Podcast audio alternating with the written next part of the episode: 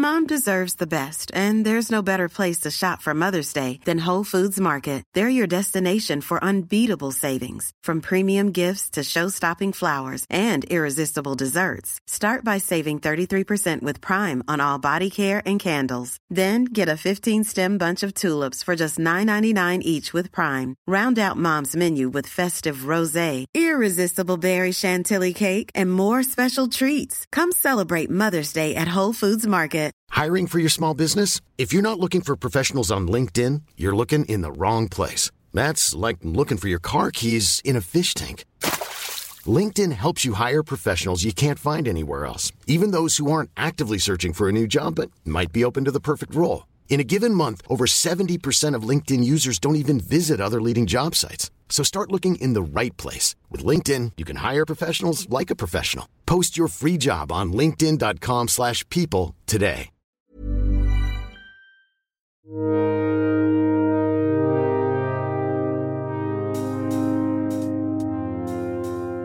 Hey everyone, my name is Emily Friedlander, and you're listening to episode 13 of the Thump Podcast. Every week, we bring together a panel of Thump editors to discuss the people and stories shaping contemporary electronic music and nightlife. Today, we'll be discussing our recent trip to Durham, North Carolina for Moogfest. And seeing as it's festival season, we'll also be talking about the latest installment of our ongoing series on harm reduction. This time, it was about how to help a friend through a bad trip. We'll also be discussing some findings from a very serious scientific study we conducted exploring the art of the song of the summer and why Calvin Harris specifically seems to be behind so many of them. Finally, we'll dive into a little told story about Studio 54's rocky first month in business, according to DJ Nicky Siano. Opening night, it turns out, was about 40 years ago, April 26, 1977, which brings us to the 40th anniversary of Studio 54. Do you all want to introduce yourselves? Hi, I'm Michelle. I'm the features editor. I'm Ezra. I'm the associate editor. I'm Colin Joyce, the managing editor. And I'm Emily Friedlander, editor in chief. What have you guys been listening to? Well, I just got back from a little vacation in Havana, so I was listening to a lot of amazing salsa and reggaeton and son on the streets, which was really just refreshing to get away from the 4 4 for a little bit. Um, and for the last 24 hours, I've pretty much been listening to a lot of Ariana Grande in light of the horrible tragedy that happened in Manchester, and really just feeling my heart go out to all of the victims and their families, as well as her. I think that we often don't think about the weight that these tragedies place on the celebrities at the heart of it. And I'm sure that she just feels completely devastated that some of her child, like, some of her fans who were literally children were victims in this attack. So, yeah. Yeah, she tweeted something that just started broken. It's so sad. I've had this like really weird impulse to listen to exclusively vocal music, like with no instruments, just voices. I've listened to a lot of like 90s R&B acapellas because a lot of the time like these R&B groups from the 90s would release acapella versions of their big hits. One in particular that's amazing is the acapella of Jagged Edge is Walked Out of Heaven. It's been on repeat for the last few days. Do you know why they released acapella versions? Was it for DJ mixing specifically or Oh, I don't know actually. That's a good question yeah, I, I, should look into that. There has to be a story to be told there. Yeah. For some reason, I have been listening to a new album from Jlin, the Gary, Indiana-based producer, who's sort of been a cause celebre among the footwork community and then the wider avant-garde electronic community over the last few years. Her new album is called Black Origami, and it came out last week on Planet Mu, and it's definitely like the best thing she's ever put out. It's a really strange record and calls into question for me the idea that she's a footwork producer at all.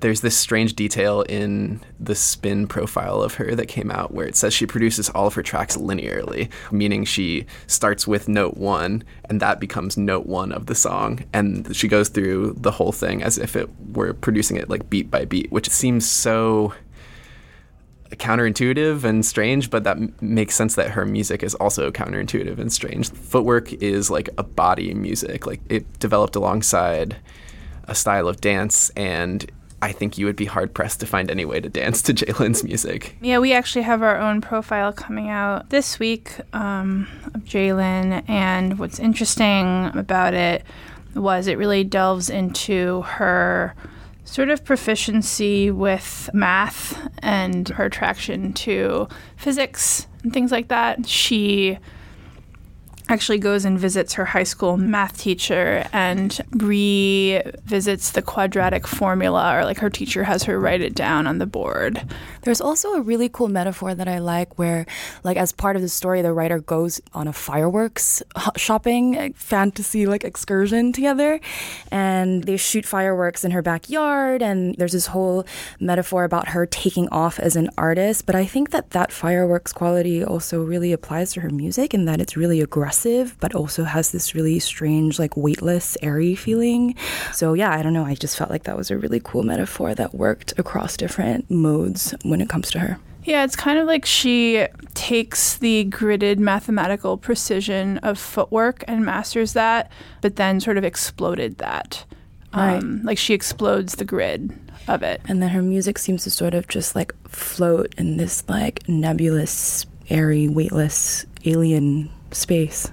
And there's so many cool sounds on the record too. I think that that's what separates this one from the last few for me, is that she really like pays a lot of attention to things that just like straight up haven't been done in her chosen genre before. Like there's the one track um, that starts with like a drum line sort of beat that sort of gets slivered and chopped up into a weird footwork thing, and then there's one percent, which is this weird like dial tone sound mm. that she turns into like a classic dubstep drop in, wow. the, in the middle of the track. It's it's like these are sounds that you've heard before, but I feel like nobody's really folded them into what you would consider footwork. It reminds me a lot, and she's playing with him in New York next month, but it reminds me a lot of what Foodman does with footwork, where he keeps the drum programming that's like really crazy and all over the place, but he brings in totally different sounds, like things that you've never heard before, and are almost like funny. Like like J- I don't think Jlin's songs are funny, but there's a glee to mm. the way that she produces. Gary is, is like an old manufacturing steel town and people like to connect that to her. Work calling it like industrial and stuff but especially in this album i hear so much color and happiness absolutely. she even recorded some stuff in bangalore india with one of her collaborators and i think she's working on another collaboration with the royal ballet. You know she just sort of like explodes any sort of pigeonholey box that people try to put her in as a so-called quote footwork artist. Including like being someone who is necessarily a representative of gary which i think a lot of coverage of her has just like made her like, you know, oh, it's all about being from this really depressed, impoverished city. And I think that if there's anything we can say about her, it's that she's not like a symbol of any one. I mean, yeah, she's working on a Rick Owens thing. soundtrack, so yeah. it's about as avant-garde and as far from Gary as you can get. What I've been listening to, I mean, I've been listening to a lot of different things because I just came back from Moogfest, but one album I've listened to a lot is Omar Souleyman's recent work on Mad Decent. It's his Mad Decent debut, which is called To Syria with Love. Omar Souleyman is a singer who is from Al Jazeera in Syria and has been living in exile for the last six or so years in Turkey. I first interviewed him several years ago when he was coming back from South by Southwest, and we actually talked about how hard it was for him to get from Turkey, where he lives, to the United States. It involved driving through multiple countries, including Syria, basically going past these like war checkpoints and dodging death at every turn. It was completely insane. Omar doesn't like to talk about Syria from a political perspective that much, but he does have a very strong nostalgia for the country that's evident in his music. And this is the first album where he really is directly talking about that longing to be home or longing for the country that he grew up in. The piece that I did with him recently was kind of interesting. It was about the specific genre of Syrian music that Omar Souleyman sings in or draws inspiration from. It's called shabi, the shabi style of music. There are shabi in many countries in the Arab world, but I think you can't really equate them with each other. But shabi means popular music, but popular not in the sense of pop music, like in the Western sense, but popular in terms of this is what the people listen to, and it's specifically about music that people who live in the rural parts of the country listen to. Apparently, people who live in the cosmopolitan urban parts of Syria think this music is, quote, trash music. And they're basically sung poetry songs with a variety of like regional local instruments to accompany them traditionally. Omar Souleyman and a lot of pop singers, however, who sing Syrian shabi across the Arab world now use keyboards. So something that makes Omar very interesting and an artist that could cross over to Mad Decent is the fact that he's working in the electronic music realm while singing this sort of traditional rural folk music. A lot of people just don't have much context about what he does because the music industry works very differently there, and a lot of it is not actually online. The system of like ownership and copyright is different. So even just getting him to do this piece where he talked about his favorite shabi singers was like very difficult. It was hard to even find the music on the internet. But I saw him play at Moogfest last week and it was really awesome. A lot of the songs are kind of like wedding songs or celebration songs, and it was kind of weird and strange to see him singing this music that was so specific knowing the background behind it for this crowd of Moogfest listeners. And they still got up and danced. And I guess music is universal. But I think that was one of the interesting, like, rare experiences that one could have at a festival like Moogfest. Colin, how would you say that Moogfest is different from other festivals you've been to? Well, I'm not a seasoned festival goer in the traditional sense, but it seems like there's a lot of attention from this festival given to the stuff around the music in addition to the music itself. Obviously, there's a lot of great performers. This year was headlined by Animal Collective and Flying Lotus. But up and down the bill, they had all of the performers also giving talks about things that related to their work. Like I saw Animal Collective talk to weirdly Hannibal Buress and this guy Syrinx, who's a Canadian musician from 40 years ago, who played Moogfest. And I think that a lot of festivals like pay lip service to the idea of like giving talks and stuff, but it seems baked into what Moogfest is doing. They're like very invested in in the future of music and the future of creativity, and they show that through those talks and workshops and stuff like that. I don't know. Did did you go to any of those things, Emily?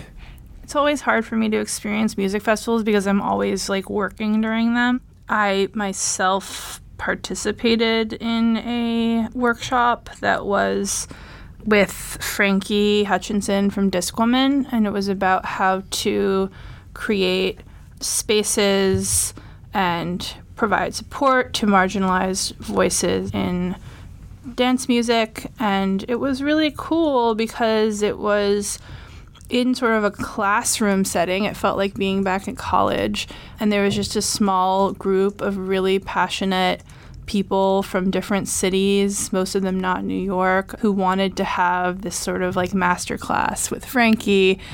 And it was just really intimate. It actually wasn't filmed. I kind of wish it was filmed, but it's also cool that it wasn't filmed because it was just really special and one of a kind and didn't, it felt like a real break from the like chaotic very Instagram friendly nature of most festivals. It was just, it felt like it was like for the sake of the issue, a serious discussion about the issue. What sort of advice would you give to someone who wants to work with a brand but wants to avoid a Pepsi moment? I think she just said that she really plays everything by feel and the different opportunities that come her way have to feel really right. She's very, very selective about it. She'll never put her or the other people from Discwoman in a position where they feel like they have to compromise anything. Obviously, they have to feel like they're getting something back from it and it's not just being used because there's often a feeling of, you know, I'm offering my face and being mm. used by this larger brand. Yeah, I feel like it always comes down to people, like who you're working with and their intentions. And you think of brands as these big faceless entities, but like they are really made out of people. And if the people are bad, then it's not going to be an experience, and vice versa. Yeah, and she also did say that it often comes down to the people that she's working with. Mm-hmm. And even if you have like a general distrust of corporations, often there will be really awesome people who do work at those corporations. Mm-hmm. So there were a lot of those like really small like classroom type discussions like throughout the festival. I know that I don't think this one ended up happening, but Pharmakon was supposed to be giving a master class on contact microphones and so, like what other festival is is getting that granular so with cool. with the knowledge that they're spreading. One thing I will say though is that all of those really really small ones were almost impossible to get into. Even like a month in advance, they were pretty fully booked up. Yeah. Um, so if you have intentions of doing that for Moogfest 2018, like you've really got to be on it to like get into those because I mean they're limited so that they can be special, and yeah. I think that there's like some privilege given to people that pay VIP ticket things to get into those things, but I think that it's deliberately small and deliberately intimate. Speaking of paying for things, you bought your first Moog synthesizer. I did. I guess I f- fell for the marketing um, after seeing people play them all weekend. And obviously, there's a really huge brand presence. It's in the name of the festival. And even at all the talks that were at like the main theater. They had like just Moog synths sitting in front of every person that was talking. But Good branding. Yeah, no, I ended up spending some money on the Sunday morning before I left buying a semi-modular Moog synthesizer, and I'm very excited to dig. Into How much did it cost? Just curious. This is a advertisement for Moog now. um, uh, it it generally costs six hundred dollars, but at the store that they had on site there that almost everything was discounted so i paid like 400 something for it i mm. think so that felt good that's a, a feature that i wasn't anticipating because it was already something i was thinking about getting but i guess subliminally seeing people plug patch cables into things all weekend made me want to do it too at the modular moog marketplace yeah. you could just try all kinds of stuff out. I have another friend who bought his first synth because he was inspired by what he saw and also just watching everybody play with all of the gadgets and machines and theremins and stuff. It's a really immediate experience playing with a synthesizer versus other instruments is like even if you don't know what you're doing, you can still get a sound out of it. Like whether that's like a pleasant sound or not. Like you can just roll into that marketplace and either hit a key or turn a knob and like something's going to come out of it. And that's not the same as like picking up a violin for the first time or a saxophone, you know? Definitely. But yeah, in general, I just think Moogfest is probably my favorite festival that I've been to recently. It's obviously very different from Movement, where you guys, Michelle and Ezra, are going next week, which is a whole other thing entirely and very cool too, but more of like a party all night kind of thing. Moogfest is small and kind of educational, not too chaotic. You're not going to be partying all night, but you're going to get a lot out of each moment, which I think is very cool. Definitely. Speaking of festivals, we are already several weeks into festival season, and from now through the end of the summer, we'll be continuing to roll out articles from our ongoing series on harm reduction, specifically drug related harm reduction at music festivals. And we recently published our most recent installment which Michelle was helming, which was about how to help a friend through a bad trip. I know that from conversations I've had with harm reduction groups, one very important aspect of keeping people safe is actually educating people peer to peer, like educating people so that they know what to do, what advice to give to somebody else when they are having a bad drug experience. Right. And I think that a lot of drug culture is dependent on word of mouth and friends telling friends what to do. But the problem with that is that there's often a lot of myths and misconceptions that end up floating around. And what was really cool when this reporter, David Bienenstock, decided to pitch his story was that he wanted to talk to the director of the Zendo Project, which offers psychedelic first aid and is an offshoot of MAPS, which is a psychedelic research organization. So they're like really legit, basically, and they know their shit. And they basically have a couple steps that you can take that have been proven through their experiences offering psychedelic first aid at music festivals like Burning Man and Lightning in a Bottle. And these are things that actually work. So I thought that was cool to have advice based on a reputable organization rather than like what the homie who's done acid too many times tells you. or like the Erowid forums or something right, like that. right. Which is not to knock those because I think that those have a really valuable purpose too in light of like the war on drugs not giving us enough research information. You do have to depend on that. But um moving on to the tips themselves, I think the one strain that sort of connected all of them is not to talk down to the person or approach them from like a place of anxiety or fear, but rather like you don't even call it a bad trip is what they is what they advise. Call it, you know, a difficult trip because if you say bad, it places a value judgment that immediately freaks people out because they're like, I'm having a bad trip. Whereas if you say difficult, it's more just like an experience that might be difficult to get through, but it might, you know, end up being rewarding at the end. So you want to talk them through the experience and instead of talking them down, you want to move them to a safe, comfortable space away from like lights and music that can be really disorienting. Don't forget to take care of yourself is one of the really interesting points, like especially if you're on psychedelics too, which is something that I think people usually find themselves themselves, like situations that people find themselves in when you are also tripping and you need to take care of someone. So remember to follow these steps for yourself as well and get help if you need it. Like if someone is having a really bad mental breakdown or a medical emergency, if you just don't feel like you're capable of doing it, like you should get help. And lastly, you know, don't forget to integrate them back into society because I think a lot of people where the difficulty comes from is going from that like crazy psychedelic space back into reality reality and not having like someone there to provide comfort and support as they reintegrate. So, um, yeah, those were sort of the tips that the director of the Zendo project gave to our reporter. And they're all sort of for this idea of psychedelic first aid, which is my new favorite thing. Have any of you ever been in a position where you're trip sitting for someone, whether it goes well or not? It's something that happened to me a few times in college where I was just hanging around the dorms and people took a bunch of mushrooms and then I was the only person not on mushrooms there. And you feel this, uh, I think uh, what you're saying about taking care of yourself, you feel this like responsibility to like provide something for people. And it's important to remind yourself, I think, that they're along for the ride. yeah, I mean, I've been a trip sitter an acid Sherpa many times, and I think what is what I've found is that your energy is so influential in other people's. When people are tripping, like they're super, super raw and vulnerable to other people's energies and frequencies. So if you maintain a really calming, loving presence, and they're sort of freaking out, you can sort of like persuade them or influence them subliminally just through your sort of like presence and your stillness. That makes sense. I think it's also important to keep in mind not to sound like the mom here, but if somebody is really having a hard time and you are out at a music event, especially a festival, do not be afraid to go to the medical tent and seek professional help.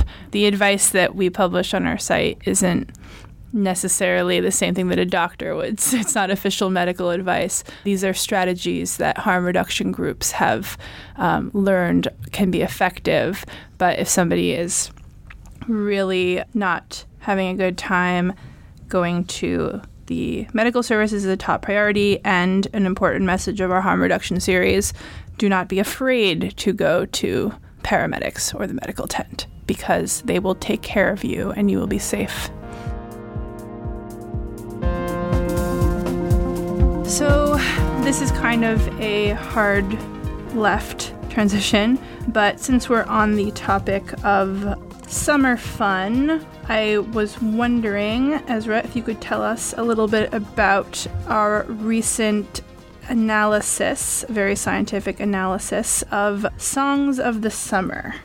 Yeah, so our writer Rachel Kraus took a look at this trend that has come about recently of declaring a song of the summer that people all agree was the song that defined their experience, whether it was at a festival or on the radio or what have you. She focused on the songs of Calvin Harris, who has had several songs that have been kind of unofficial songs of the summer over the last five years. And she came up with five categories that define what enables a song of the summer to reach that category. First of all, for the most part, almost all the major songs of the summer over the last decade have had a female vocalist. Rihanna is a great example. And Calvin Harris has partnered with Rihanna on several tracks, and they've almost all been huge number one hits that have dominated the summer. And you're also going to want sing along lyrics. You don't want to make the chorus any more complicated than it has to be. You want like simple words that don't stray too far from love, the dance floor, ideas that are going to work for a lot of people in a universal context. A lot of the time, like these aren't exactly straight up house songs or techno, but you want kind of like a beat that's pretty close to a 4-4 beat or something that's going to like really work in a dance context. Like these aren't really ballads, these aren't really like rap songs. A lot of the time they're like kind of come from an EDM context, especially where Calvin Harris is concerned, of course.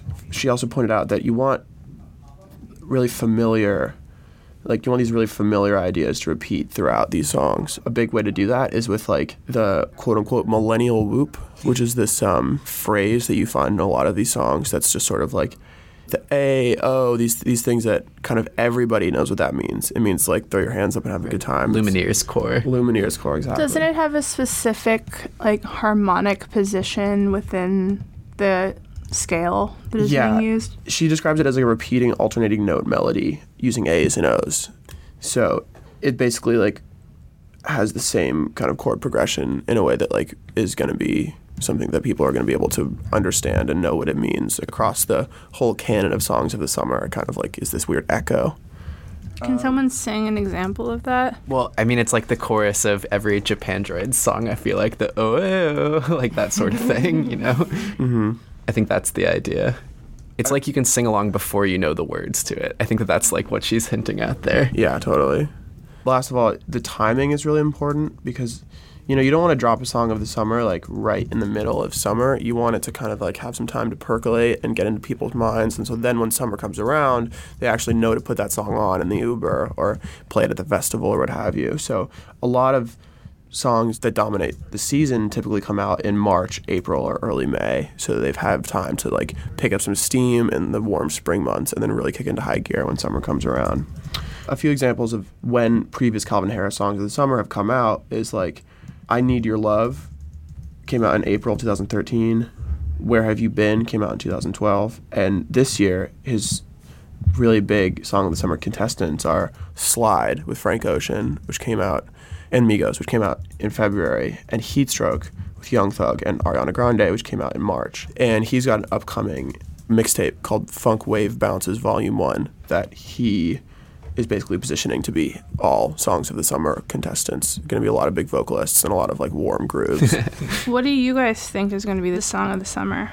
I think that there's actually not a bad chance that that new Selena Gomez song that kind of samples the Talking Heads, Bad Liar. I think that song could be a, a real sleeper hit. You know, when it initially came out, it like hasn't blown up on the charts or anything, but it's really catchy, and I could see it like getting a lot of radio play. And the rare pop song that can get a Pitchfork Best New Track. Yes. For me, I think the thing that like unites all of those characteristics that you listed off, however like facetious they are, is that a song of the summer is easy. There's not much that challenges you in the vocal run that you suggested, or a 4-4 beat, or these very basic themes. It's like something that comes on when you're on a roof at a bar drinking and you don't know what it is, but you aren't mad at it. It just kind of like happens to you, and that happens on the radio for the whole summer.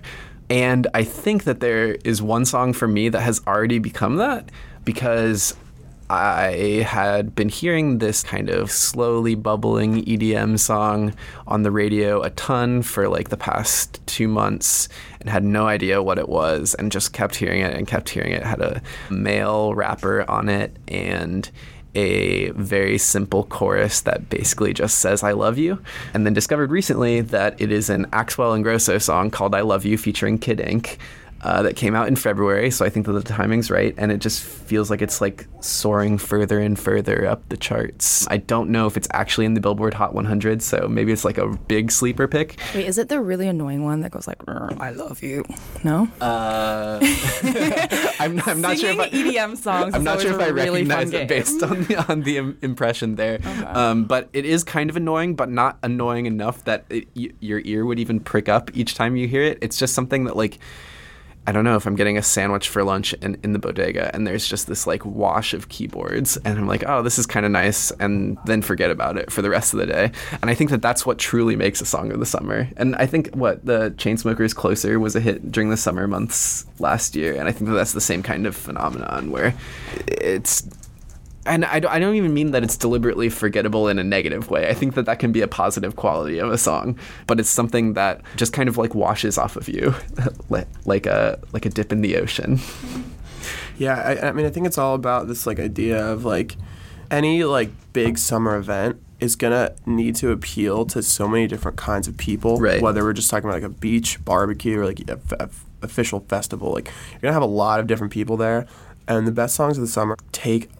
They're always going to combine a little bit of multiple genres. Like you're never going to have a straight up EDM song or a straight up R&B song, really be song of the summer. But the, these artists and these producers are becoming incredibly effective at this like kind of genre cross pollination, where you take a little bit of one thing, and a little bit of some, something else, so that you know nobody's going to feel like particularly like harshed or excluded by any particular song of the summer. And also, maybe perhaps a bit cynically, I think that it's a marketing strategy to appeal to global markets.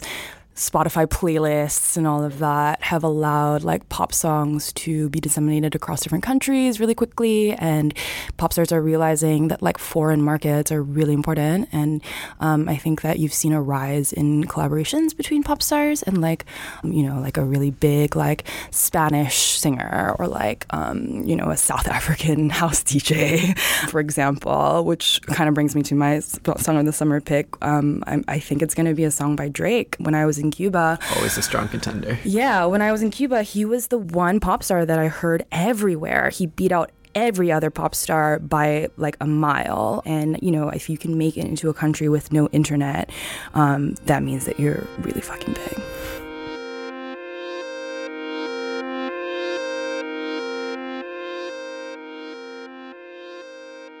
Finally, today I wanted to talk about a really cool piece that Nicky Siano, the legendary New York DJ, wrote for us last week, which was about how, contrary to the club's very glamorous reputation, the first month of the club actually was not exactly smooth sailing.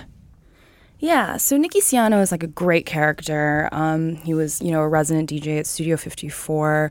He sort of like talks about going to the club for the first time a couple days before it opened and how, you know, there were workers running everywhere. The carpets weren't installed yet. There was sawdust everywhere and how it didn't look like it was ready to go. And then he went to the opening night and it was fabulous. There were like crowds outside. Everyone was like, you know, pissed off that they couldn't get in and like holding up the invitations, which at the time were really groundbreaking, he said, because the invitations for the Studio 54 opening night came on like a colorful, creative printed poster while everyone else was sending out Xerox photocopies. And he sort of like makes an aside saying that, you know, that's one of the things that Studio 54 really established, which is creative promotion and, and these invitations, which of course, like later on in like the early 80s, clubs like Area picked up and brought onto a totally different level. Um, but yeah, so he, so Nicky Siano shows up in his you know Fiorucci jeans and matching silk shirt, and he walks into the club and he says the second thing that Studio 54 did that was amazing was really really choreographed performances where there was this iconic lighting man named Robert De Silva, and he would choreograph the confetti blast along with like the music drop along with the disco ball spin and like curtains opening. And it was just like a really theatrical show And that was new in nightlife. People didn't really have that sort of level of production yet. But the next day, Nicky says the club was almost empty. And it was because the opening night was on a weekday. So the next day was also a weekday. And people just weren't used to going out on weekdays anymore. You know, there were clubs like Limelight or the Hollywood that were like three to 400 people. And those would sometimes fill up on weekdays. But Studio 54 was huge. It was like 2,000 people. So even if you do have three or 400 people, it still looks totally empty. And he said, like, as a resident DJ, it was really obvious the lack of business, and they would often close as early as 2 a.m. with less than 200 people in the club. And when celebrities came on weekdays, they would like be shepherded downstairs into this lounge so that they could like drink and do drugs without feeling like they were in an empty club. But he said that, you know, the third thing that Studio 54 did that was revolutionary is bringing people out on weekdays to these sort of like spectacles. And they really changed the culture of nightlife from like a weekend only partying scene to an every single day partying scene in the 80s. I think I remember accounts from a piece that I did like many years ago from regulars at Studio 54 and it became a thing to have these like really intensive personal schedules involving your day job where you would like get off work, go home, sleep for a certain amount of time and then go out. I mean, that sounds like my schedule. Sounds a little bit like your schedule, Michelle. It's basically like true true nightlife to be able to create an environment where people start going out all night while juggling the intensity of like making a living in New York. Right. And one thing that Nicky said was, you know, uh, Ian Schrager and Steve Rubell, the co owners of Studio 54, they were never worried about the club not being successful. They were worried about how they would pull it together, but they always from the beginning had confidence that they would be able to, um, you know, bring in people eventually. You know, it eventually worked because they threw Bianca Jagger's birthday party there a month in and invited like 23 of the top reporters from around the world. And the photo of her walk, you know, riding a white horse into the room with like Mick Jagger and all these celebrities there helped to promote the club and give it like instantaneous success. So, as Nicky Siano put it, they saw millions of dollars in that sawdust. What was interesting in the book Love Saves the Day, which I've talked about a lot in this podcast, was this distinction um, the author made between The Loft and Studio 54, where Studio 54 sort of borrowed a lot of the basic premise of The Loft and sometimes would play even similar music or to a degree, but the one was all about secrecy and like covertness mm. and kind of privacy. And then Studio 54's major innovation was this idea of like externally broadcasting the contents of the party, which you naturally would do because you have all of these celebrities there and journalists. But it's almost like this like Instagrammable they pioneered before Instagram this Instagrammable paradigm of raving. I mean, I think you can see a direct line between like Studio 54 and the Meatpacking District and the Loft, and you know, I mean, the Loft still exists today, but parties like I don't know Sublimate or sure. Mr. Uh, Mr. Sunday, um, parties that celebrate this sort of like I don't know underground hippie. Um, it's about the music, man, sort of thing. But I do want to see more clubs that would allow a horse indoors. I, I, that's the kind of party I want to go to.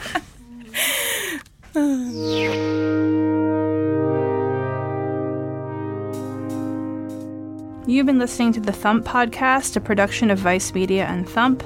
I wanted to shout out Tim Barnes, who engineers and edits the Thump Podcast. You can find him on Twitter at TimBarnes451. I'd also like to shout out Lorna Dune, real name Lorna Krier, who made the music for this podcast. You can hear her music at lornadune.bandcamp.com. If you'd like to read some of the stories we've been talking about, please log on to our website, thump.vice.com. You can also follow us on social media over at twitter.com slash thumpthump or facebook.com slash thumpthump. Michelle, Colin, Ezra, where can people follow your stories? Um, Twitter, Michelle L H O O Q.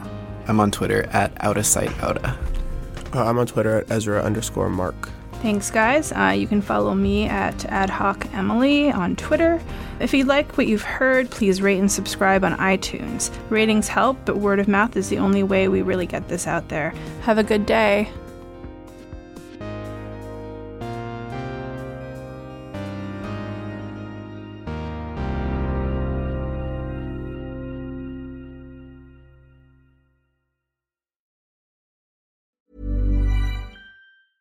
Normally, being a little extra might be a bit much, but not when it comes to healthcare. That's why United Healthcare's Health Protector Guard fixed indemnity insurance plans, underwritten by Golden Rule Insurance Company, supplement your primary plan so you manage out of pocket costs. Learn more at uh1.com. Even on a budget, quality is non negotiable. That's why Quince is the place to score high end essentials at 50 to 80% less than similar brands. Get your hands on buttery soft cashmere sweaters from just 60 bucks, Italian leather jackets, and so much more. And the best part about Quince, they exclusively partner with factories committed to safe, ethical, and responsible manufacturing. Elevate your style without the elevated price tag with Quince. Go to quince.com slash upgrade for free shipping and 365-day returns.